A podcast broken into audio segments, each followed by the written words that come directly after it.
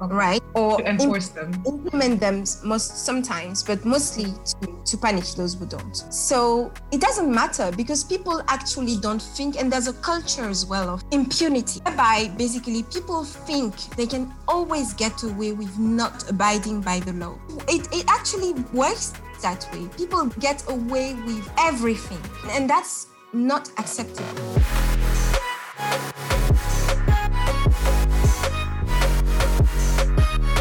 Hello and welcome to another episode of the AOU podcast, Entrepreneur Leadership in Africa. I'm your host, Savannah Odo. This is season 3.0, where we explore and gain insights from mission-led leaders across the African continent and the globe. Do you have a dream you're working towards? Or maybe you're looking for the courage to finally chase it? Well, we'll give you all the insights and inspiration you need to go ahead and become world-ready. On this episode, we have our guest, Isabel Jenny, who serves as a legal expert for Zeni Zeni Sustainable Finance. Today, we highlight legal work in public and corporate governance. We discuss key things such as bureaucracies between our corporate and public governance and Isabel's journey in legal work. I bet you didn't know what you'd really want out of the public sector coming straight out of corporate. I also bet you might want to get back if you're as passionate as Isabel is. Well, Isabel is here to give us the scoop on what legal work really is and what she did to get to where she is. So I suggest you buckle up and prepare your mind for all the gems of insight we're about to drop. So Isabel, it's so great to meet you and have you on the podcast today. Thank you so much for taking time out to be with us today. So I'm just going to set the mood to get you comfortable with, the setting of the podcast, and really essentially just have a conversation. So we usually kick it off with a small icebreaker. And my question for today is, what are the top 2 things on your bucket list that you'd like to do once all this COVID is over? Thanks for having me, Savannah, and everybody. I'm really honored to be here. I think I mentioned that given the previous people on this podcast, I feel honored. So thanks for having me. COVID, once it's over, will it ever be over? I hope I honestly don't think so, but we have to learn how to live with it. So what would you do once we've resumed some sort of normalcy? I would organize 2 brunches, one with my extended family. I've missed seeing them, and one with my friends. So something really simple. And I'll be on the next plane to visit friends. And I think I'll go to Douala in Cameroon, to Johannesburg, SA, Lagos, Nigeria, and then Marrakesh, Morocco. Wow, that's a very, very long bucket list. But okay.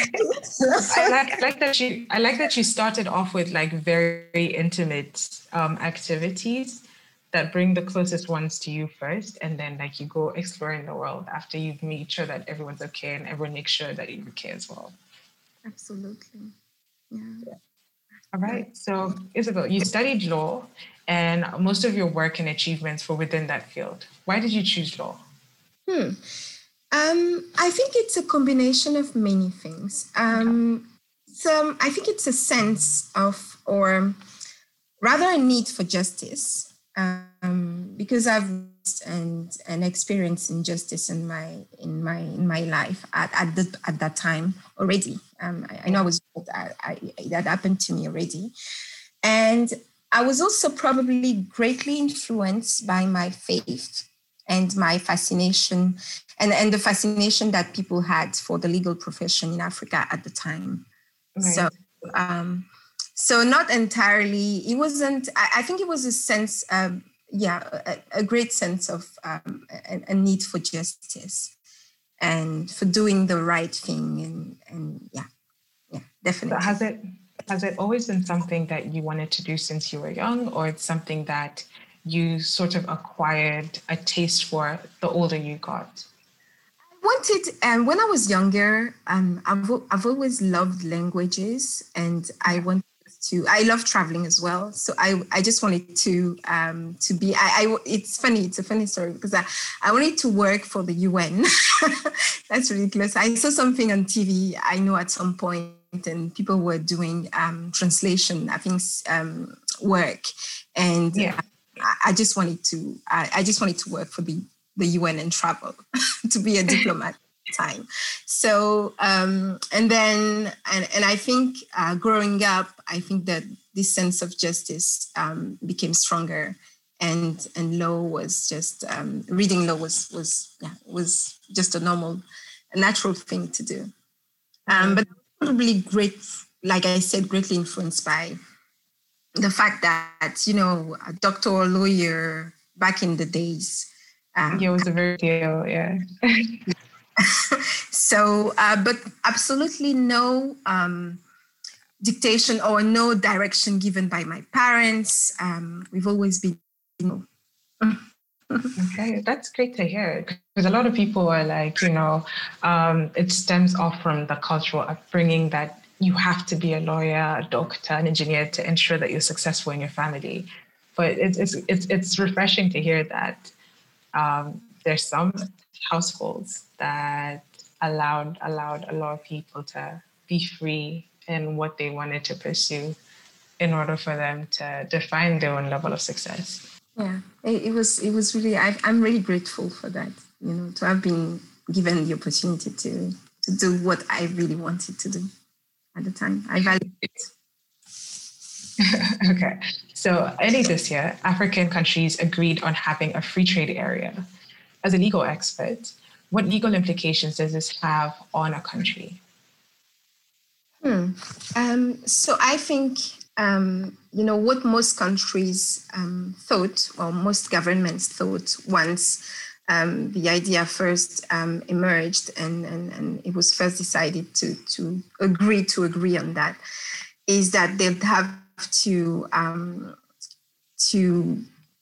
live out some of their resources and like, you know, financial resources that, you know, that they had, because of course, you have to look at tariffs. You have to look at you know, visas and things like that.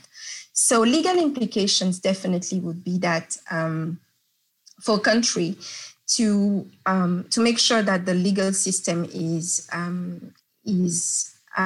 friendly, is AFCFTA friendly, basically. What would that mean? You need to upgrade your systems, look at your laws, and make sure that they go they're in line with what you agreed, what we've signed up on. So I think one of the challenges, I think, is not so much the tariffs part, because actually some countries are bound to greatly benefit from it. And I think Côte d'Ivoire is one of them. I think our revenues would grow by 14%. And I think next is Zimbabwe. And I think SA and Nigeria would only benefit 4%. But it's not so much that. I think what really needs to be looked at is everything about, and that's going to be part of the second kind of set of negotiations, is basically the rules about not private information, but basically proprietary rights and all these rights that, because in a greater digitalized world, and I think it's fair to say that we will have to look at those laws. So phase two negotiation will be really important because, you know, they'll look at investment, competition policy, and all of the intellectual property rights. And I think that's where the biggest challenge lies. And maybe to a lesser extent, you know, the visas, the people crossing borders part about, because obviously some countries get a lot of money, and I'm sure we've all you know, tried to travel to some countries and have realized it's really expensive to pay for the visa within Africa, and pay expensive visa fees. So really upgrade the legal systems so that they really they're in line with the agreement. knowing that some countries have already, you know, said that they won't be, they won't be going further in terms of allowing people into their countries and not everybody, you know, in agreements like that, some countries can opt out. Yeah.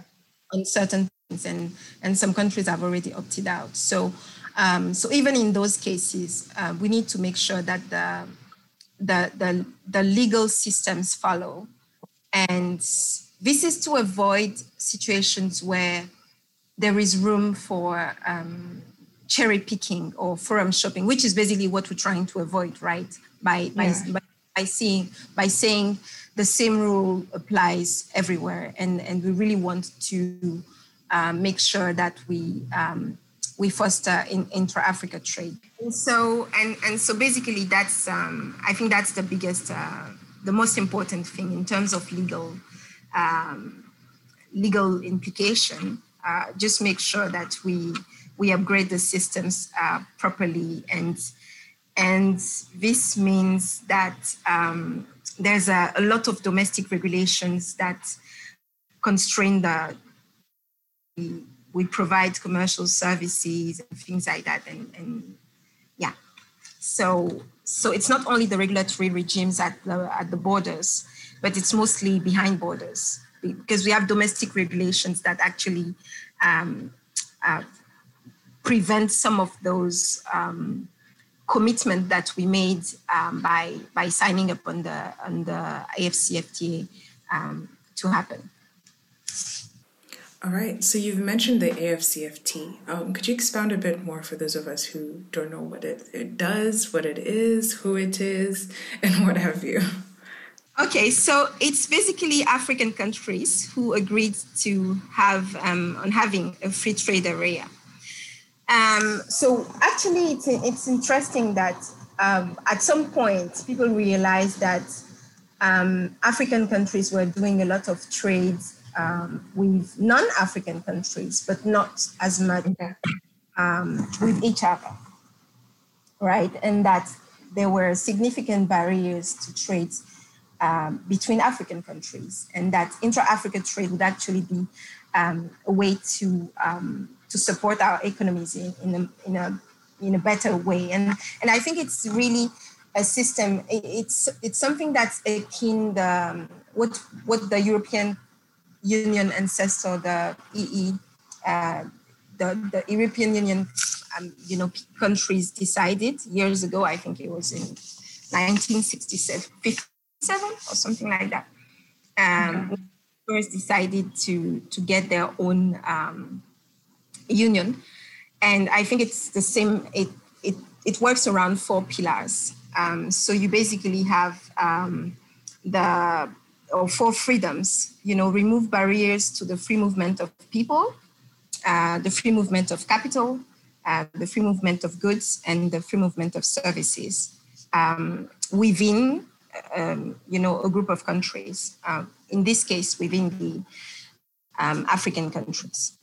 So, and this, by doing this, we effectively create a common market, and we allow ourselves to do more business with each other, and so because most times we've established that it was expensive for African countries to trade with non-African countries. It was more expensive to do that sometimes, to trade with African countries, and as opposed to trading with non-African countries. We've now trying to reverse that balance, basically, and make sure we do more within Africa, and we allow African countries to trade with each other, citizens to travel, establish businesses, and do that. So it is now the largest free trade area in the world by its size. So the potential market was 1.2 billion people at the time it was signed, and the combined GDP $2.5 trillion. Oh, that's remarkable. That's a lot. That is. So very ambitious. Knowing how our countries have been operating so far, but I think it's a good step, you know. And so, if we want to go more into detail, the member states have decided that they're going to liberalize 90% of tariff lines on goods within up to 15 years. And that is supposed to be happening through different rounds of negotiations. So they've done round 2 of trade negotiations. So, you know, and I think they started with the easiest, and then the remaining 10% are really sensitive products. And for those products, they give themselves more time to liberalize. And then they exclude those which are completely exempt from liberalization. So, all right. Thank you so much. Feel some. Is it clear or? Yeah, it is. It is. I can hear you. So it's basically okay. Let me give a practical example. Me being able to travel to SA without having to get a visa from the and pay for, well, without having to pay for the visa at the SA embassy, and being able to set up a business in SA, and being protected from expropriation once I'm settled in SA and things like that. All right, thank you so much for that. And obviously, this takes a lot of research before implementation. So what would you say is the biggest misunderstanding or misconception that people have about your legal work? I think most people think that we are business stoppers. You know, okay. I used to work in investment banking and with traders and investment bankers, but mostly with traders. And traders are people who are really in a hurry.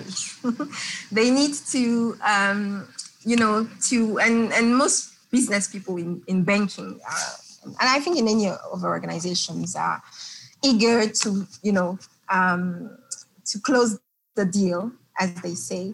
And they see us, I think, as business stoppers, or they think we slow them down, we ask for too many documents. And actually, we are business enablers and we protect right. them. And I think it's been clear now with all the crises that we've experienced in the world. And I'm mostly familiar with the 2008 crisis. Yeah. And I was working in the bank, a Swiss bank at the time, UBS Investment Bank. And believe me, one of the first people they turned to were the legal team to make sure to know which agreements we had in place and what those agreements said and what kind of protection we had in those agreements. And I think, that's that says a lot. But yeah, they really think we are business stoppers, and so sometimes they try to bypass us, but usually it backfires. I honestly usually say that you can never be too careful, especially when it comes to legal work. Absolutely. It's like, I don't know. It's, for instance, and let's take something very basic. You sign a contract whereby you have to pay X amount of money to somebody for the provision of goods. Yeah. And you don't have a provision in this contract which states what you should do when the person is unable to deliver the goods on time, right? And then something happens and they don't deliver it to you. You have another contract with somebody else, and which basically depends on you getting the goods delivered to you on time. And so if you don't do that, the other contract actually says that you have to pay something, or you have a fine, or whatever works, or you have a some sort of provision that says that you're going to have to, you're going to get less money or you won't get paid or something like that. But the overcontract, then it means you're not protected. The client, your client is protected, but you're not protected. Oh. So, so that it's something very simple, basically. It's just making sure that things work. It's like a puzzle. And sometimes there are missing pieces and you need to have the protection and you need people to sit down and think about the unthinkable. You don't even think people, like, look at COVID, right? You really have to think outside the box there. Absolutely. To really think, not even like, really think about, okay, what if? Yeah, lawyers are those people who think, what if? Yeah. So, of course, granted, some people are really paid a lot to tell you what if, and tell you about what happens, what if, but yeah, so. All right. So what would you say was the biggest misconception you had about the public and corporate worlds until you experienced them both? Maybe you can give us 2 examples each. Okay. Before joining the public sector, because I've spent most of my career in the private sector, and I had a lot of, I thought the public sector was highly inefficient, at least from what I knew about my own country. Highly inefficient, I thought it was a lot of, I think it was overcrowded with lots of people who didn't need to be there. So I thought we needed to make sure we had less people doing more work. So I was very private sector and maybe oriented. And I thought the private sector was really very efficient and could get things done. Why was it a perception? Because, depending on the type of organization, the country, the governance, and how things are set up and who, and what systems you have in place, how strong your institutions are, you can have a very strong public sector. And I met people in the public sector who were not lazy, the lazy people I thought they were. I also thought it was full of a lot of corrupt people. I actually found those corrupt people there, to be really honest. And really. But you also find corrupt people in the private sector. And I realized you need corrupt people on both sides for the corruption to actually happen, which is really sad. So biggest misconception, because I found really smart people, strong people doing, an amazing work. So I actually gained a newfound respect for the public sector. And the challenges that people in the public have to face are no less than those that people usually deal with in the private sector. So yes, huge misconception. Some truths, but overall, I would say I was quite severe with the public sector. But we have to be, because they decided to protect the public interest. And that's a big commitment to make. So you need to live by it. All right. So you've already mentioned maybe a partial reason as to why you probably joined the public sector, but what actually motivated you to join the public sector after many years in the corporate world? I was actually very reluctant to the public sector because of all the reasons I mentioned before. What made me join? I was very critical at that time of the public sector, very vocal. I would rant on. I don't do that anymore, but I would go and rant on Facebook at the time. That was the only place where and rant about the customs. Complain. Really get mad. And then at the time, I was also part of the African Leadership Network, and we had those really, we had an annual gathering, and during that time, we had really deep conversations about how to make things better, intra-Africa trade, actually. That was one of the things that we discussed. But really how to make the public sector in Africa more efficient.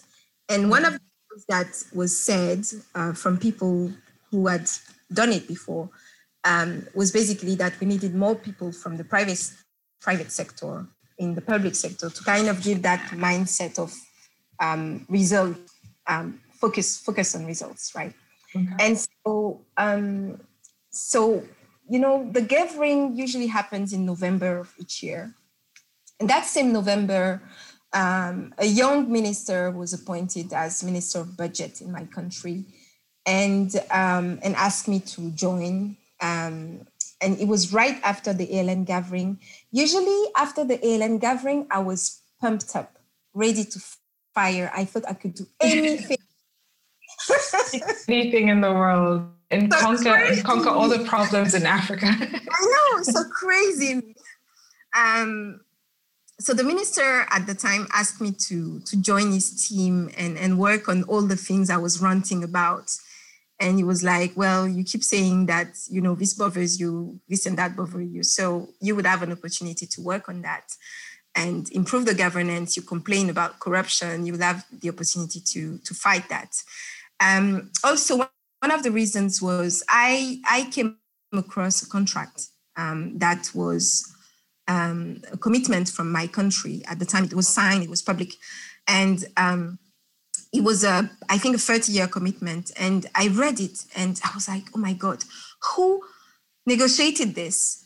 And because I was not protective of the best interest of my country. And I was like, that's written. You know, I thought I could do so much better. And I think there was a bit of, and I really want a, and if I knew the person I had, you know, ranted about at the time, I would have apologized to them because it's not down to the person negotiating the agreement to make the final decision on what gets signed sometimes. Yes. So really a sense of I really wanted to serve my country, do better, improve the governance. You know, I was at EcoBank at the time. And I was dealing with a lot of state-owned entities, state-owned companies. And I used, as a legal person at EcoBank, when we needed to sign a contract with, and that's an example for you, to sign a contract with one of those state-owned entities, there are basic documents that you ask when you're entering into a relationship with a company you've never dealt with before. Apart from the basic KYC document, there are documents that you need from them.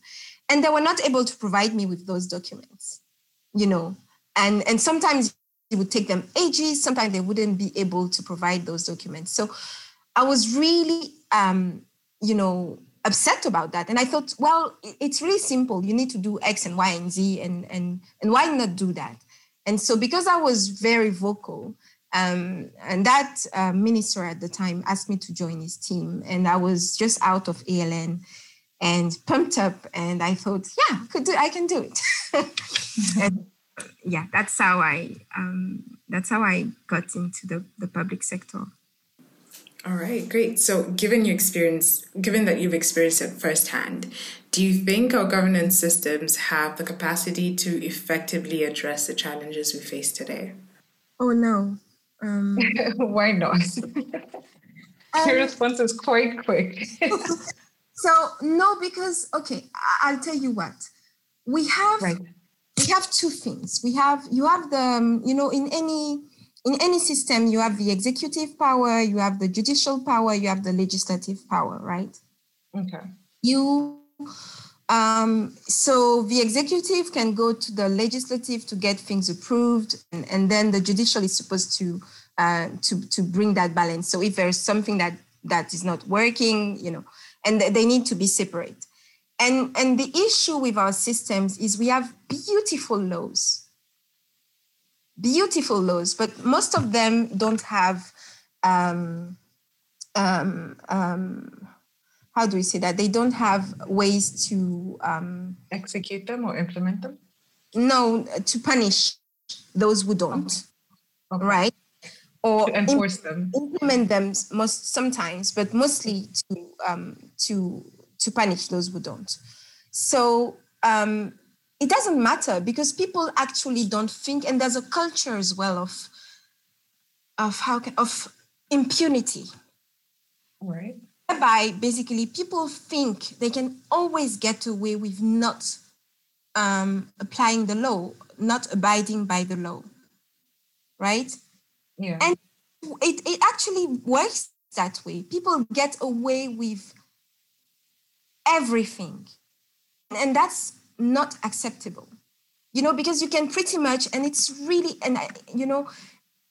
sad that I have to say that, but you can pretty much basically go and pay any, people and get a judgment against, anybody, yeah, if you have enough money. And I wouldn't say it's everybody in the judicial system, but it's enough people to build a reputation, and that's bad. Yeah. So if you have that reputation, it's not working. So the systems need to have you need to be able to punish those who don't abide by the law. And we have a culture as well of forgiveness in Africa that needs to stop. Basically, what happens is somebody does something wrong, illegal. They know you are the person supposed to be, saying bringing the sentence, or I don't know, deciding on their fate. And then they'll go to somebody you have a lot of respect for and tell them to come with them to beg for your forgiveness. What is that? It's really unfortunate. And I think it's not fair that some people just respect the law, so it's unfair to them, right? So if I do everything by the book, and people who don't have the same treatment as I have, it's not fair, and it's not fair to the people who actually depend on for something simple as people paying their tax. Yeah. So. I think it's they're not built, and what we would need would really be the end of the culture of impunity. At AOU, we believe in missions, not majors. This is why we are introducing a new program called the Bachelors of Entrepreneur Leadership. It is a one-of-a-kind program equipping you to be consequential and ignite a ripple of change in the world. Are you looking to become the ultimate problem solver? An entrepreneur leader that makes all the difference in the community and the world? Join ALU and begin your entrepreneurial journey. To learn more about Bachelors of Entrepreneur Leadership, visit our website www.alueducation.com. Come lead a mission-led life. Okay, great. Thank you so much for that. So how has your experience... Was I blunt? No. Actually, we encourage that on the podcast. You need to be... It's a safe space, and you're open to, bring out how passionate you feel about the country's governance and, how things should be working to make it a better place and more, accessible to people who don't have access to the systems, And it's really, it's not, once you leave a breach like open, there's like everybody is going to get into it. So you need to be, there's no room for people not abiding by the law. At least let's respect the laws that we enact for ourselves. Because otherwise, there's no point. They're really beautiful and lying in books or paper, and then nothing happens. All right. So how has your experience as the advisor of the Minister of Budget of Côte d'Ivoire changed your perception of the public sector? I know you already sort of kind of touched on this when you're talking about your experience in the public sector, but also how has it benefited you in the roles that you've taken after? So one thing I would say is I learned a lot. So I had that really,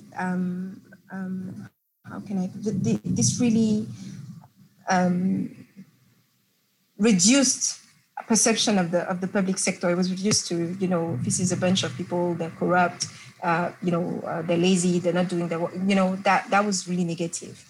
I actually have a different view now. And I think it's only fair to people in the public sector that I actually get to say that.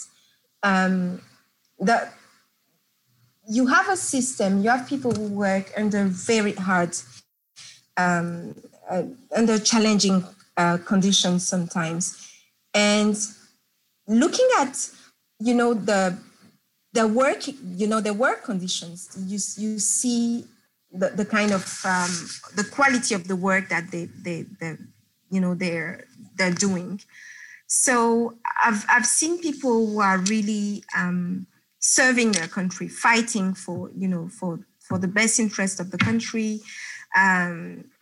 So it's changed my perception, because I also, it's a lot of work, because mind you, we are, the country is developing, right? We're still, trying to get to that emerging kind of market kind of status.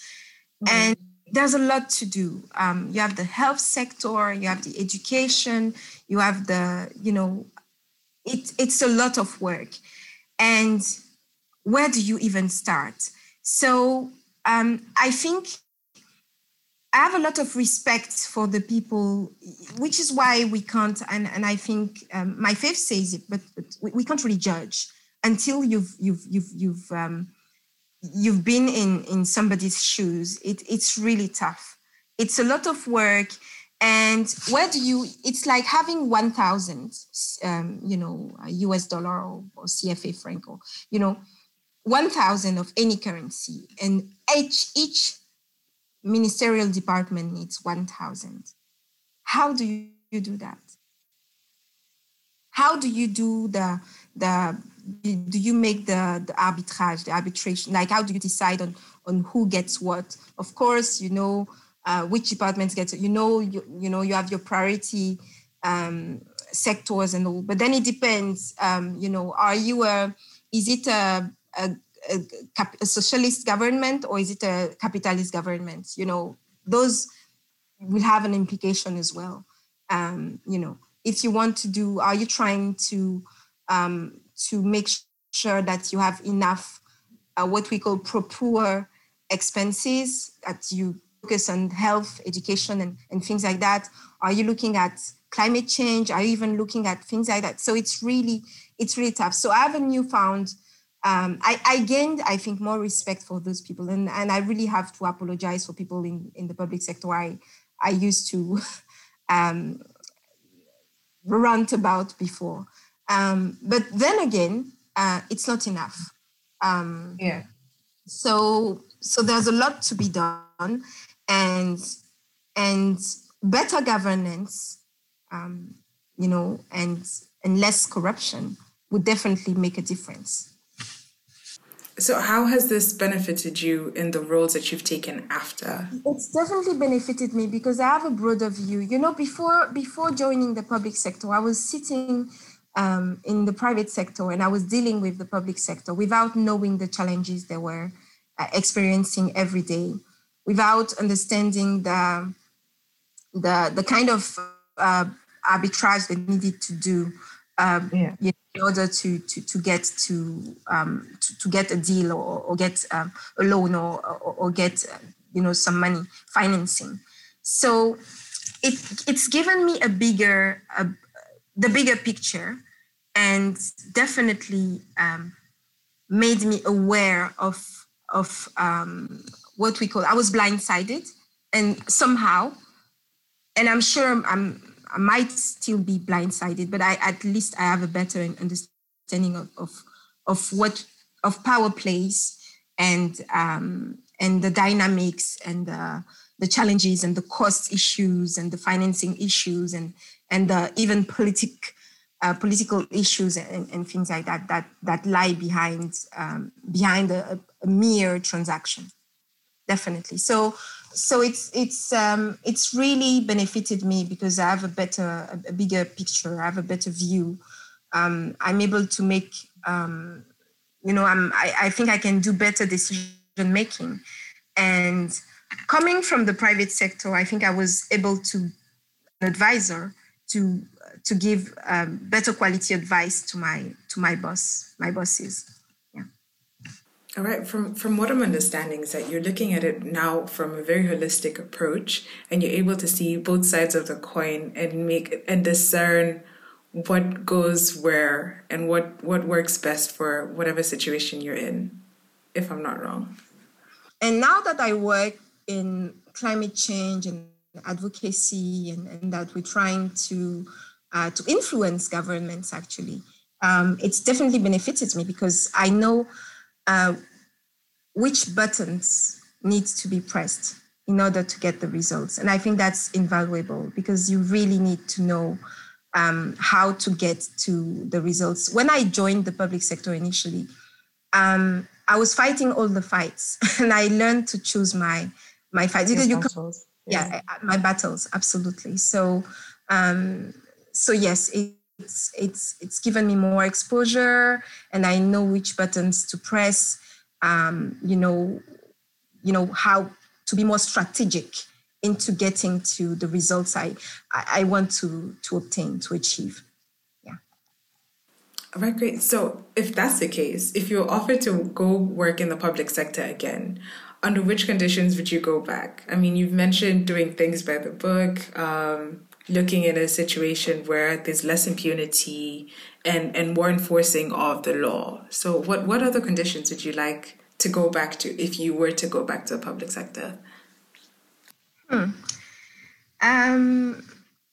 Okay. It would be a government where there's a clear statement that the health minister doesn't have the right to send any member of his family abroad for treatment. In case they need treatment. Yeah. I don't know if it's extreme, but it would be, for health, maybe I would be more open. But education, it would be a government where the education minister doesn't have the right to send his children abroad for their education, and it will be a case where I have the decision power to make the governance changes that I deem necessary. And that's quite a lot. And a guarantee that justice will be served for anybody guilty of corruption. And in my country, that would mean a fairer judicial system and so much more. But I don't...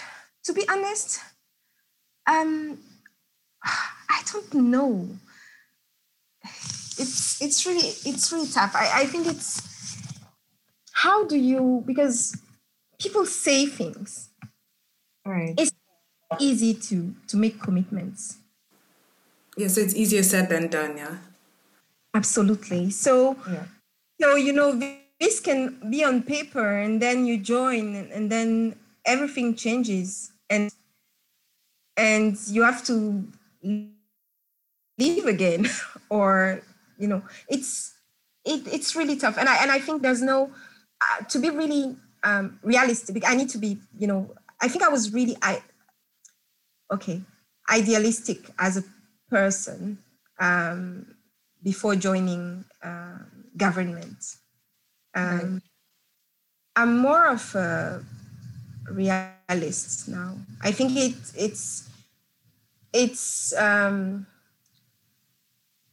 think there are basic things that you can change one at a time, but it's really difficult to make all the changes. It requires a change in the mindset, and I think that's something that we need to work early on. It starts in you know, with children, you know, in school and things like that. And for some people in a certain bracket of age or anything, I think it might be too late. So that mindset, changing the mindset is really what needs to happen. And definitely stronger institutions, because until we get that, any providential man can come and be providential for 10 years and then flip. Right. So your systems are your best bet, I would say, so that, you know, everybody has to do it properly. But, you know, yeah, I would say that. I don't know if I would go to, I would say, I don't know. You never know. But we never know. So yeah, that's why, yeah. I've also learned that anything you say can probably backfire at you. I learned that. I never say never. Right. That's fair enough. But so, I have a of governance is my values and I think my faith, my values, and, you know, dictate that. And I just can't be part of a corrupt system. It bothers me. All right. So over the course of your career, you also worked in climate change. And with the work you currently do with Zeni Zeni, you address climate change and financial questions. Please tell us what the reality is about working in such a critical, and especially on two matters that are usually conflicting. So we're looking at finance and climate change. So what's the reality of the situation on the ground? Because, you know, that's where you're specializing in right now. Yeah. Thank you. So basically, what happened with COVID is increased government spending needs. People needed, you know, nobody knew the pandemic would happen. In response to increased government spending in relation to COVID, the governments are turning to the lending and debt markets to fund their activities, their deficits. And so for certain countries with investment grade credit ratings, so, you know, the likes of the countries who have like great ratings, it's quite straightforward, right? It's really easy for them to raise money, to get financing. For other countries though, and that would be mainly the low and lower income countries, you know, they've reached or they've gone beyond the sustainable government debt levels. So it means that they need to renegotiate the terms of their existing debt in order to create the fiscal space to fund their deficits. And so basically, they need to renegotiate the terms of their existing debts. So if you look at Zambia, for instance, Zambia is a very, it's a usual example when it comes to their debt levels in terms of their exposure to China and things like that. So many low and middle income countries are in discussions to take on or to change the term of the existing debt. But at the same time, we have climate change impacts that continue to be felt, and across the world and also in Africa. And, estimates of the investment required to support a shift or a transition to a low carbon or resilient economy or world are quite significant. So what we focus on is really to make sure that whatever terms are negotiated from now on and whatever new debt is taken from now on is taking into account climate change reality. So basically, that means that if you're taking on new debt, we would want you to commit to using part of this financing to finance your just transition to a low carbon economy, to a lower carbon economy, to so that economies, for instance, for countries who depend a lot on fossil fuels, they can, finance that transition, or they can use it to finance solar plants and things like that. So really, that's the kind of work that we are doing.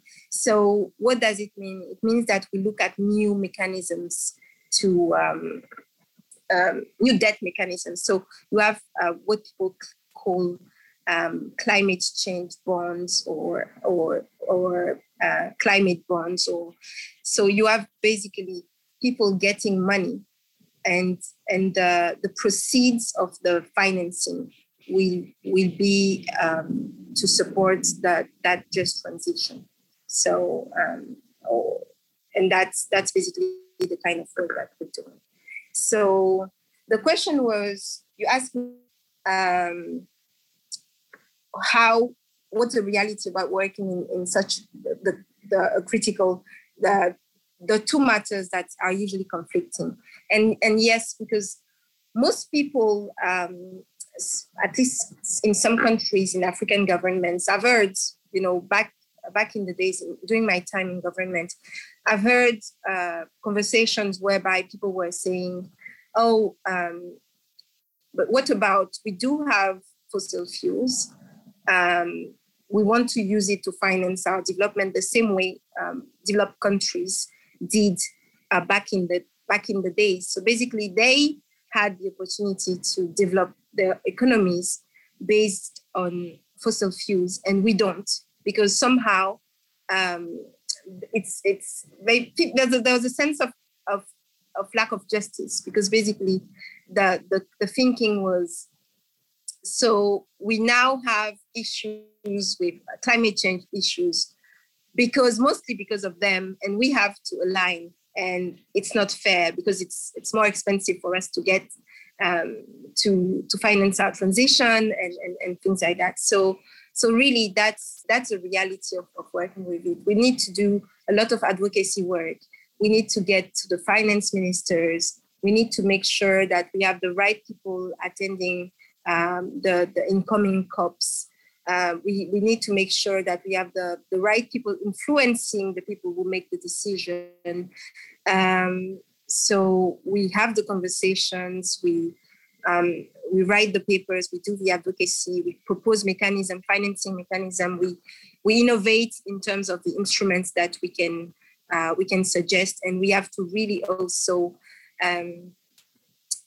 build the awareness. Because a lot of people don't, and including myself, I wasn't a climate change advocate, say, 10 years ago. So really,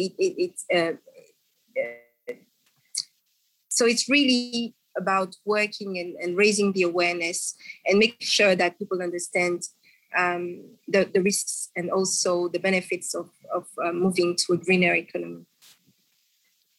All right, great. Thank you so much for that. Unfortunately, this is all the time we have for today. So I'd like to close this off with this one last question. So what advice would you give to a young person out there who'd like to pursue a career path similar to your own? And what advice would you give your younger self as well? Similar to my own, I think everybody has their path. And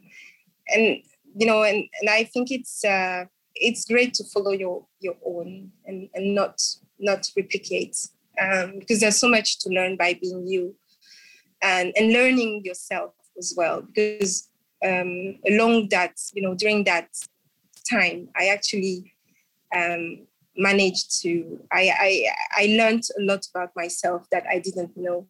But I would say be open-minded, and really there's nothing that you cannot do, but mostly have a plan.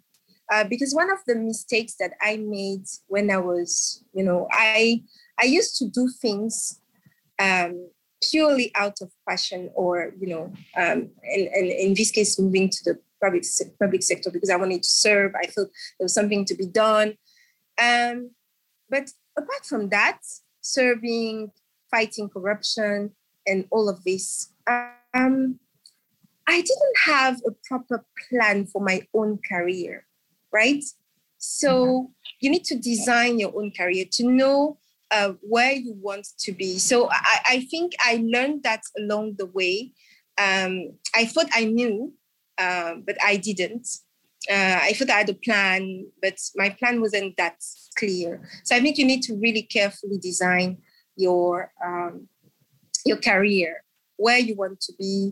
And that move to the public sector was not something that in my plan, in my original plan, I was going to stay in the private sector, right?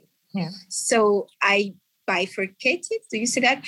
And basically, when I made that decision, I should have updated my plan.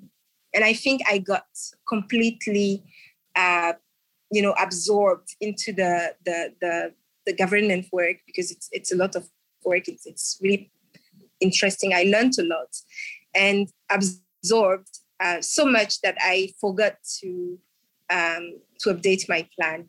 And so I think it's really to design your career and know exactly where you want to be and really know, how do I put it, your call. And I think it's really important to know what your call is, what you're meant to be doing, what you want. And it can be many, it doesn't have to be one, my goal or my call or my, I need, this is my, no, I think the plan changes and you need to make sure you update it. So yes, that's the advice I would give. And be open. Oh, networking. Really important and helped me greatly. Be open-minded to meeting people, learning about people, not being look behind the paint. Try to get to know people more, not less superficiality and more. More real, deep relationships, that's the advice I would give, and really hard work. There's nothing, there's no shortcut for work. Working smart, yes, but doing the work, and avoiding the shortcuts sometimes. Yeah, making sure you stand and you stay true to yourself and to your values. And don't ever trade your values for anything. It's important. Integrity and honesty . All right. Thank you so much. I think that's very invaluable information you've provided with us today. And you've also taken it to a very personal deep dive into your career and how you've grown over the years between the private and public sector. We really appreciate for the gems that you've given us today. And thank you so much for your time and giving us a slot on your schedule on the AOU podcast. Thank you so much, Savannah. Thank you, Alex. Thank you, Nandi. Thank you for tuning into today's episode. We just had Isabel Jenny, who serves as a legal expert for Zeni Zeni Sustainable Finance, whose mission is to demystify the role of legal work in public and corporate governance. We hope you got a glimpse of what Isabel is passionate about and what an ideal public system would look like. What is your mission and what are you doing to achieve it? At ALU, we believe in supporting young leaders as they declare their mission and embark on their journey to achieve it. If you already have a mission or feel like you're ready to declare your mission, then ALU is a place for you. Visit our website, www.alueducation.com, to apply to ALU. Remember, you can tune into our podcast on Spotify, Anchor, and Apple Podcasts. This is the ALU podcast, Entrepreneur Leadership in Africa, Real Stories, Real Experiences.